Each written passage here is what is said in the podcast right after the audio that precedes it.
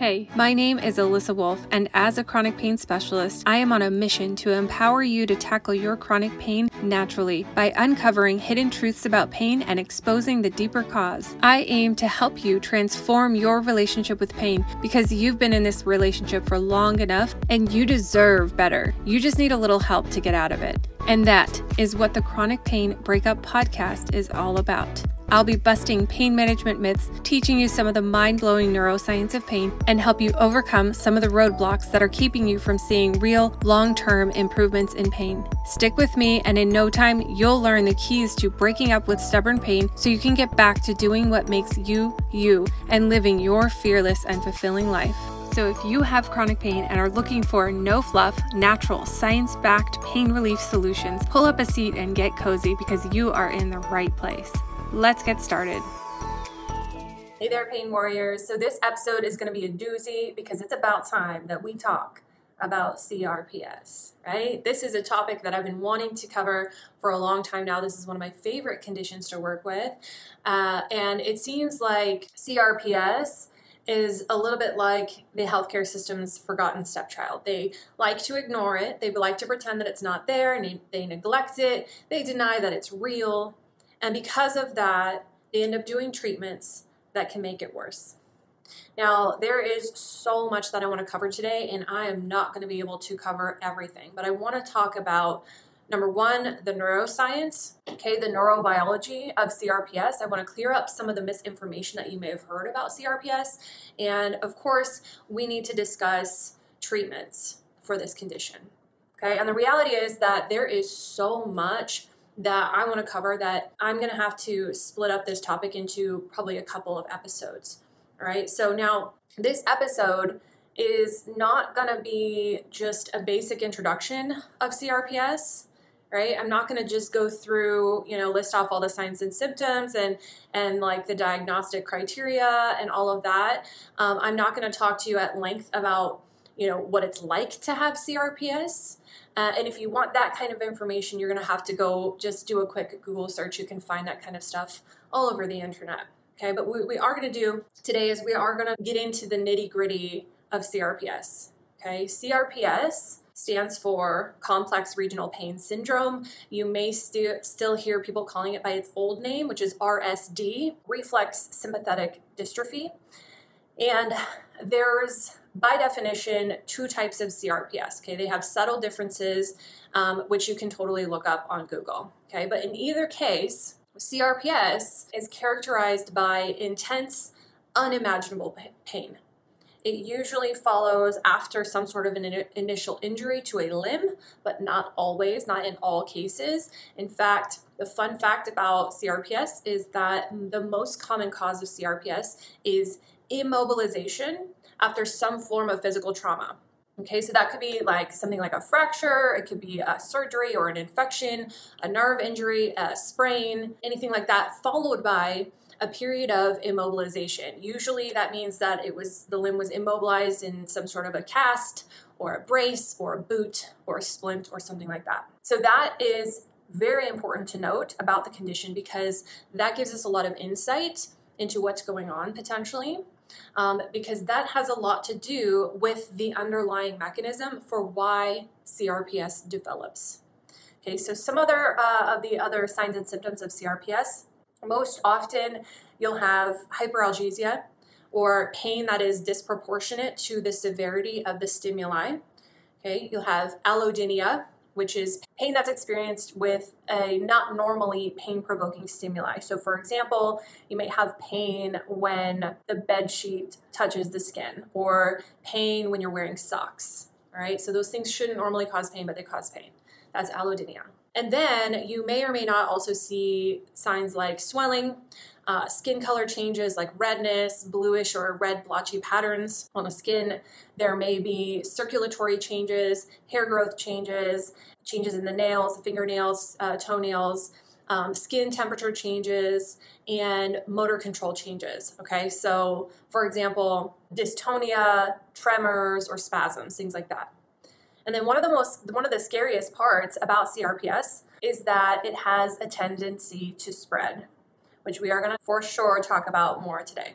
But the, there really is so much to cover. There's so much that you need to know, and I can't possibly cover everything that you need to know to really make a significant impact in your pain, your symptoms, your quality of life with just one podcast episode, okay? This episode is only going to scratch the surface. And the reality is, friends, and I hope I'm not bursting anybody's bubble here, but a CRPS podcast episode isn't going to fix your pain. This episode should provide you with some valuable insights and information, but ultimately, if you want to get relief, this episode isn't going to do that for you. Okay, so if you want to get outside help, a step by step plan, and a second set of eyes on your recovery process from someone who actually has knowledge, experience, and expertise with CRPS, because you need outside help. And I'd love to talk to you one on one to see if this is something that I might be able to help you with. Like I said, I love working with folks with CRPS. And so please get yourself on my calendar, set up a call with me. It's a free call, right? Just to go over everything and see how together we can get you as pain free as possible. Now, before we get started and really dive into some of the neuroscience today, the first thing that needs to be addressed is the biggest myth surrounding this condition. And that is that this there's this belief that CRPS is a mental condition, that it's all in the head, that it's all made up, or that it's fake.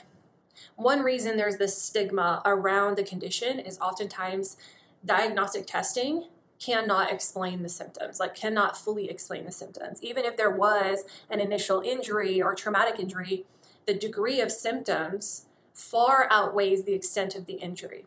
The pain persists despite healing, and the pain and symptoms can spread seemingly without reason. So, when something can't be explained from a biomedical or biomechanical perspective, people tend to mm-hmm. just default to this assumption that it's a mental thing.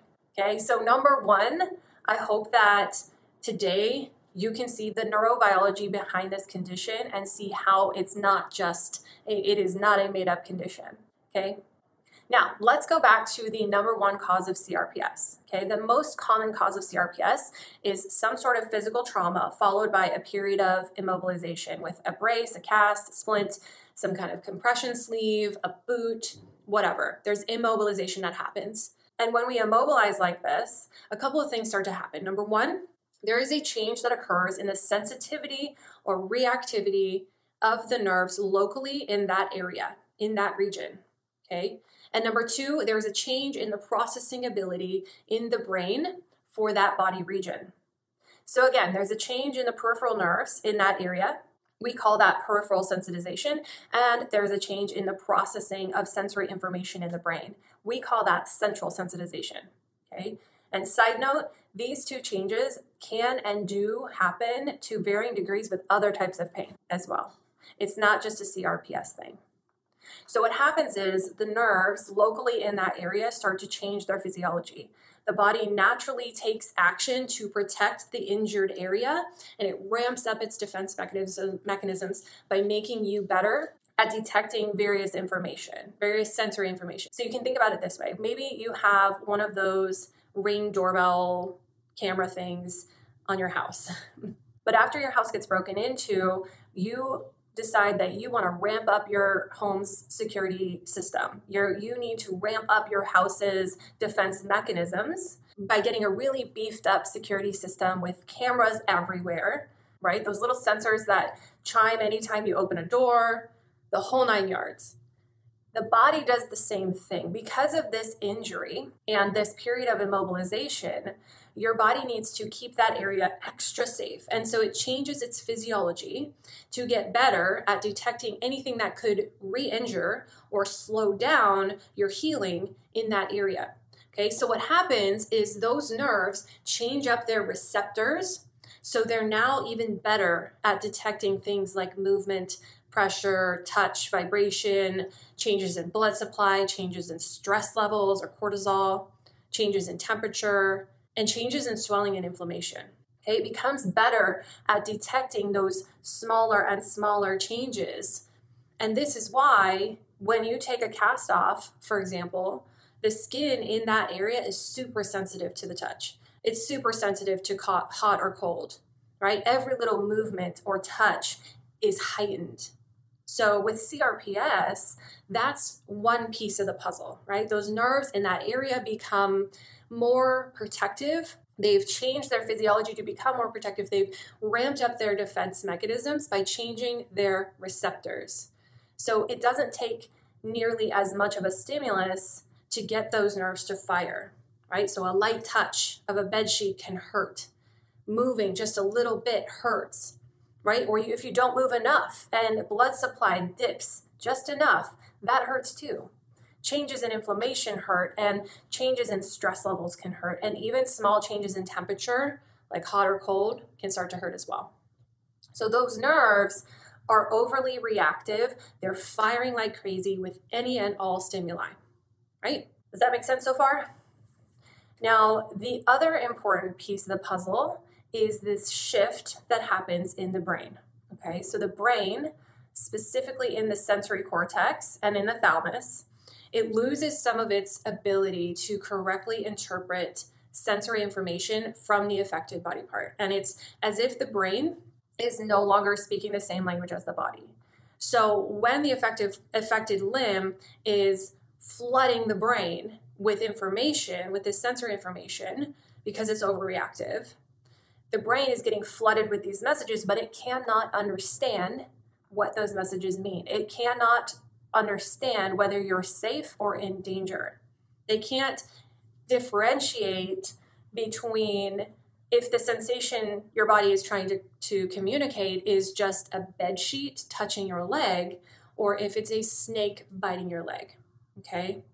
So if the brain gets these messages, but the brain doesn't know what they mean, the safest thing possible is to for the brain to do is to assume there's an injury or an infection or something that needs protecting and go into this protective survival response. Okay? If you're old enough, remember right after 9/11 there was this big anthrax scare and people were getting mail with anthrax in it, a dangerous biochemical and it actually made a bunch of people sick. It actually killed a couple of people. And during that time, post 9 11, we were all told not to open any packages, any mail, if we weren't expecting those packages. So now, imagine during that time period, an unmarked package just shows up on your doorstep. Okay? You don't know what's in the box. It could be a care package with a teddy bear inside of it, or it could be a box filled with that dangerous biotoxin. So, what would you do in that situation? What would you do? Think about that. You'd call for help, right? You'd get the emergency response team to come out. You'd get them to come out and investigate. They'd take all of the necessary precautions, you know, the hazmat suits and everything, the gas masks, right? That's the response that you would take. And the same sort of thing happens in the brain when we have this change. There's this change in the brain's processing ability in the sensory cortex, where the brain gets these messages from the body, but it doesn't know what they mean. So the safest thing, the safest response is to assume that it could be bad and respond by taking necessary precautions just in case. Does that make sense? Isn't that a little bit how it feels? This change in the processing in the brain is caused in part by immobilization. It's caused by trying to ignore the body part, ignoring the pain and pushing through it, neglecting it, avoiding it, not moving it, not using it, not touching it, not looking at it, denying it, disowning it, which I know that many of those with CRPS get to that point where they essentially disown that body part. They want to cut it off, they want to amputate it, they want to get rid of it because they feel like it's not theirs. They would be better off without it. That body part can start to feel foreign. It feels heavy. It feels full. It feels numb. And at the same time, it hurts. Numb and painful at the same time. It feels larger. It feels weird. There may be some really super weird, unexplainable sensations like crawling or itching, a sensation that cannot be explained physiologically. But it's because the brain is trying to make some sense of the messages that it's getting the limb may feel like it's not there or it feels like it's not yours. It can feel foreign or distant as if it does not belong to you, even though it's in immense amounts of pain. There's, in a sense, this disconnect. The, long, the longer this goes on, you start to disconnect more and more and more from that body part. And the brain continues to get worse at processing the messages from that area. So much so that every little message from that area becomes a cause for alarm. And as the condition progresses, it can even get to a point where the brain decides that it needs to protect you from the body part itself. It's almost, in a sense, in a really weird way, it's like it's almost like it's an autoimmune reaction to the body part. It's saying, I need to protect you from this body part. We're going to ramp up our defense mechanisms to protect you from that body part because we're basically rejecting it as if it's a transplant. It doesn't belong to us. So, what ends up happening then long term? You can start to see some changes in blood supply to that area. The limb may feel cooler. You may see you may see some temperature differences between the two body parts, two sides right? You may see changes in swelling or inflammation because the body is sending in this inflammatory response to try to protect that area from this unknown threat, from the injury, or to protect your body from the limb itself. Uh, it may be tr- trying to protect you from a potential injury. It may be it's trying to heal an infection. Maybe the brain doesn't know what's going on down there, but it just knows it needs to protect you. So it sends in the big guns to go check it out. It sends in the inflammatory response. It sends in swelling. So you get swelling and you get changes in skin coloration. And friends, the presence of that swelling is going to further sensitize those peripheral nerves. The presence of swelling has an impact on our receptors in our nerves. Now, another strange symptom that some people with CRPS experience is dystonia, okay, which is a change in muscle tone where there's a sustained muscle contraction, essentially. And the research studies that I've read have tried to explain what's going on in these cases on a cellular level. They'll talk about the Golgi tendon organs. There's talk about inhibitory neuron interneurons. There's potentially a change in spinal cord circuitry involving the interneurons in the spinal cord, which can help control reflexive muscle contraction. So when those changes happen at the level of the spinal cord, that can potentially lead to a loss of voluntary muscle motor control, muscle control. So all of that stuff may be happening on a granular level. We can really dig in and try to figure out like what is happening cellularly um, and all of that. But I don't want to get too granular here. I want to just kind of talk about like what is happening big picture. And big picture, one way to think about this is increased muscle tone is a neurologic protective response in itself. Okay, if the body is under threat, if there's an injury, generally speaking, we want to try to limit too much motion in the area to allow it to heal, to allow that injury to heal, right? So, what we see after any injury is this increase in muscle tone in that area. Generally speaking, it's usually the larger flexor muscle groups, muscles that, generally speaking, bring you towards the fetal position.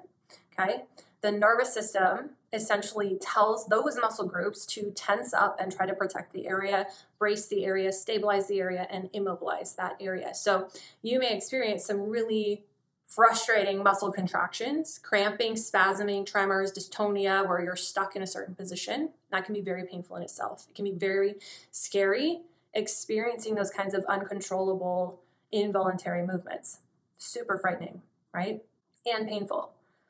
Now, we also believe that dystonia, tremors, those types of involuntary muscle activity symptoms may actually be a result of those changes that happen in the brain. Again, you can kind of think of it this way. Remember that I told you that the brain can't process information from the body part. Well, if the inputs don't make sense, then the outputs won't make sense either, right? So if your brain has sort of disconnected from the body part, the movements that it generates, right, how the brain tells that body part to move, won't appear to be normal. Does that make sense? And yet, it's all part of the nervous system's way of protecting you. It's trying to keep that area safe. But here's the kicker remember that I said that immobilization is one of the most common causes of CRPS? And yet, here your body is trying to functionally immobilize that area by increasing muscle tone. The more we immobilize, whether that's physically, like with a brace, a sleeve, a cast, a boot, a splint, whatever, or functionally by increased muscle tone and guarding and tension and avoiding the use of the area, not touching it, ignoring it, compensating. All that only contributes to the sensory processing problem in the brain. So, what do you think that tells us about the treatment of the condition? Now, I'm going to cover all of that more on the topic of treatment of CRPS in another episode, but you can imagine how immobilization, physical or functional immobilization, is not friendly for the condition. So, those doctors who put you in a brace or in a boot or in a splint or whatever, they think they're helping you, but because it feels safer when it's in the boot or the brace, right? It feels protected. Nothing can hurt you. The reality is, it's not helping your recovery and it may actually be harming you in the long run. Now, we'll talk more about that in the next episode because there's still more neuroscience that I want to talk about today. I hope that you're following with me so far because we still need to talk about swelling and spreading.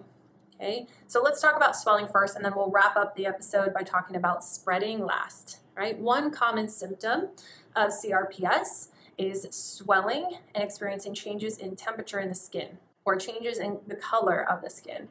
Okay, so here's the thing because if a doctor says to you that your scans are fine, right, the fracture is healed, everything looks good structurally, mechanically, things are okay in that area, and yet you experience swelling. It can be really hard to wrap your head around that because you may be thinking, you know, like, how can I not be injured or re injured if my freaking leg is swollen and bruised and red and purple and all of that? The doctor must have missed something because I sure as hell am not making up this swelling, right? It's plain as day, you can see it. So, there must be something wrong in there. Have you had that thought before? Well, this is going to be hard to understand, but it is physiologically possible to experience swelling without an acute injury or re injury. Okay. Now, remember, I mentioned how the nerves in that area can become super sensitive. They become more reactive. It's easier for those nerves to fire and send danger messages with very small or little stimulus. So they're firing all the time, like crazy. Well, something that you should know about certain nerves is that when they fire, they pass a neurotransmitter up towards the spinal cord. And that's how sensory information makes it up to the brain. Cool, simple, straightforward, right? But also, what you may not know is that those nerves, those super sensitive nerves, those super reactive nerves, when they fire towards the spinal cord, they also backfire. In biology language, when an action potential is initiated, it can create a retrograde signal that travels in the opposite direction. Okay, that backfiring basically causes the release of certain neuropeptides locally into that area, the tissues in that area. Okay, so those neuropeptides are pro inflammatory chemicals. They basically signal your immune system to attract immune cells to the area. So, in other words, it causes inflammation. Those overly reactive nerves that are firing like crazy are also backfiring and causing swelling. So you don't actually have to have a new injury or re injury to experience swelling. If those nerves are being set off by changes in temperature, for example, they're being set off by small movements, light touch, even stress, you can experience fluctuations in swelling in that area as well. Can you see how that works? And can you also see how if you have increased swelling, that's going to want to make you move even less? Like it's literally a sign to protect that area, keep it safe, keep it stable, keep it immobile, which, as we already discussed, isn't the friendliest of coping skills in this case because long term, it can make the problem worse. Can you see that? Okay, now one of the biggest, most common questions that people ask me about CRPS is why does it spread? Why and when does it spread beyond the initial site? And of course, the answer isn't straightforward. There's different theories on how and why it spreads. So I found one study that reported that CRPS had spread in about 42% of study participants. Now, most of the time, it spreads to the opposite side. So if it starts in one arm, it can spread to the other arm. If it starts in one leg, it spreads to the other leg. That's what happens most of the time. But it can also spread up or down along the same side. So, for example, it can spread from the right leg to the right arm or the left arm to the left leg. But that is a little less common. Like I said, most of the time it spreads to the opposite side. Now, it can also even spread in a diagonal pattern, right? So, from uh, left leg to right arm, for example, but that's even less common, okay? But it does happen, and when it does, that diagonal spreading, it's almost always associated with a new trauma in that area. Now, a new injury or trauma does not have to occur for CRPS to spread to the opposite limb or along the same side of that of the body. We call that spontaneous spreading. So, why does it spread spontaneously, like without a new injury or new trauma? So, we can look at some of the factors that predispose you to spontaneous spreading of CRPS. And really, the, the predisposing factors that I found the most interesting were it happens more frequently in people who have disordered movements as a symptom. So, like dystonia or tremors or involuntary movement patterns those with disordered movements are more likely to have their pain spread spontaneously. And then the other thing, the other predisposing factor I found um, a little surprising was having a younger age at the onset. So, having that younger age at onset means that you're more likely for it to spread. Okay, so the younger you are when it starts, the more likely it is for it to spread. Surprisingly, severity of symptoms or intensity of symptoms does not seem to predict whether or not it will spread. Now, how it spreads from a neurobiological perspective, it happens in different ways depending on the direction of the spread. So, we believe that when it spontaneously spreads to the opposite limb, meaning again, without a new injury or trauma, and it spreads from, let's say, an arm to an arm or a leg to a leg. This is most likely due to changes in the spinal cord, Okay, now we all might think that the brain does all the processing, but really the spinal cord processes sensory information before passing that information up to the brain. So when CRPS spreads to the opposite side of the body, it's likely due to a change in the spinal cord's processing of sensory information. This happens due to a change in the interneurons in the spinal cord or the brain stem. So you can think of the interneuron in the spinal cord, you can kind of think of it like the bouncer at a club. Okay, the bouncer only lets certain people in, important people in, right? The cool folks. But if the bouncer can't do his job pr- properly, then everyone can just come in, right? The interneuron in the spinal cord filters out certain information, but if that interneuron can't do its job, it's going to let lots of information pass up to the brain. Now that what sucks about this is the because of the way the spinal cord is wired, there's some crossover. So what that means is that sensory information from the other side that would normally get filtered out by that interneuron can now pass freely up the spinal cord to the brain without that initial processing at the level of the spinal cord by the interneuron. And so it's not getting filtered out from the opposite side, okay? It's like, you know, if your bouncer's job is to only let a few people in from one side of town, but then the bouncer gets sick and now more people from both sides of town can get in. Does that kind of make sense? Also, when your brain is processing information from one side of the body, both sides of the brain, particularly that sensory cortex, get activated. And and that change that I talked about in the brain where the brain can't process sensory information it can't understand the messages that it's getting from the body, it appears to happen on both sides of the brain, which may also contribute to the spreading of those symptoms from one side to the other. So, from one leg to the other leg, or from arm to arm. Now, that's how pain can spread from one side to the other, from arm to arm or leg to leg. The mechanism is a little different when it spontaneously spreads along the same side of the body, meaning without a new injury or trauma, and it moves from left arm to left leg or right arm to right leg. There, and there are a few possible theories proposed as to why this happens. So there are those changes in sensory information processing in the brain. Like I said, it's like the brain stops speaking the same language as the body.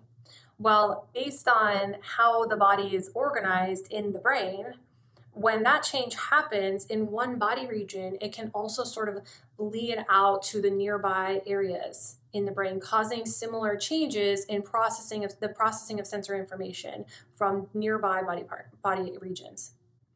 It's also believed that when neuroimmune cells are activated in the spinal cord, they can move up or down the spinal cord. And when they move, they cause these changes in other parts of the spinal cord, which then may contribute to changes in the processing ability and that in that filtering of messages ability in the spinal cord, which of course can contribute to this ipsilateral spread of CRPS. Also, okay, when we experience pain, brain regions that are responsible for modulating pain on both sides of the brain activate. So, not just on the side that you have pain on. So, essentially, it's like the brain may shut off its own endogenous painkillers, which may contribute to the spread of pain either from one side to the other or along the same side of the body.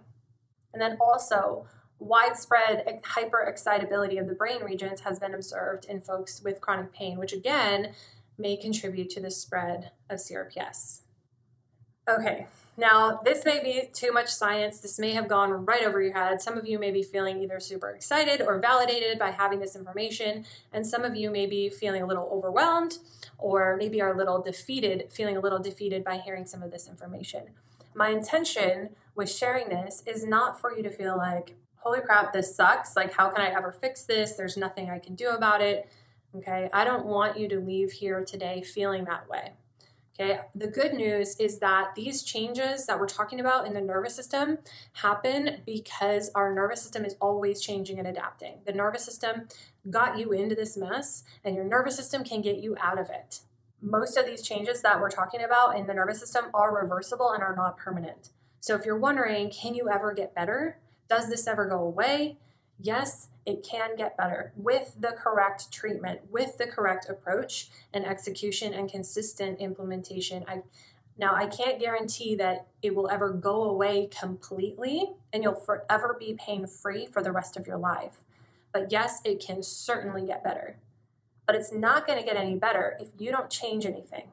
If you keep trying the same old pain numbing, pain managing remedies, the creams, the pills, the stimulation, all of that, it's not going to get you any better if you just keep pushing through pain, keeping yourself on that push and crash cycle. It's not going to get any better if you continue to avoid, neglect, ignore, immobilize, right? We have to be strategic about your treatment because what works for other types of pain is often bad advice for CRPS. So, in the next episode, I'm going to talk more about that treatment of CRPS. I want to clear up some of the misinformation that you may have heard about the treatment, and I want to discuss some of the most common treatments I see people trying or things that were recommended for CRPS and talk about what really does work and what things that you may want to skip over. So, certainly stay tuned for that episode to learn more. If you enjoyed this episode, I want to know Okay, I want you to reach out to me on Instagram at Pain Crusader. Send me a DM and let me know what you learned from this episode. What was your big takeaway from this episode? What was your big aha moment? Okay, I want your feedback because I'm sure for many of you, learning this information only opens up more questions. And if that is you, if you have more questions now than when you started, that's good. That's great, right? That's exactly what I want. I want you to be curious. What I don't want is for you to sit back and accept that this is your so called new normal and there's just nothing else that you can do. Just wait it out, cross your fingers. That you just need to find new and more creative ways to just manage this pain and wait it out. Listen, friends, this that kind of approach isn't going to get you anywhere. And if you do just passively wait, you could be risking everything getting worse. CRPS doesn't wait for anyone. So if you want to take action right now and get some outside support for from someone who understands this condition and can walk you through the simple steps you can start making on your own at home right now, then let's connect. Get on my schedule for a one-on-one call. Let's talk about your unique situation and what it would look like for you to finally get some support and a step-by-step plan to get you lasting relief. All right, and I hope to speak with you soon. Thank you for listening to this episode of the Chronic Pain Breakup Podcast. If you found this episode helpful, make sure you subscribe so you don't miss any new episodes. And if you want to take this relationship to the next level, you can connect with me and other pain crusaders inside my private Facebook group, Battling Chronic Pain with Neuroscience, where these episodes are actually recorded live. And I'd love to hear from you. Share your questions and biggest struggles with your chronic pain recovery journey by reaching out to me on Facebook or on Instagram at Pain Crusader. Thanks again for listening and never stop learning.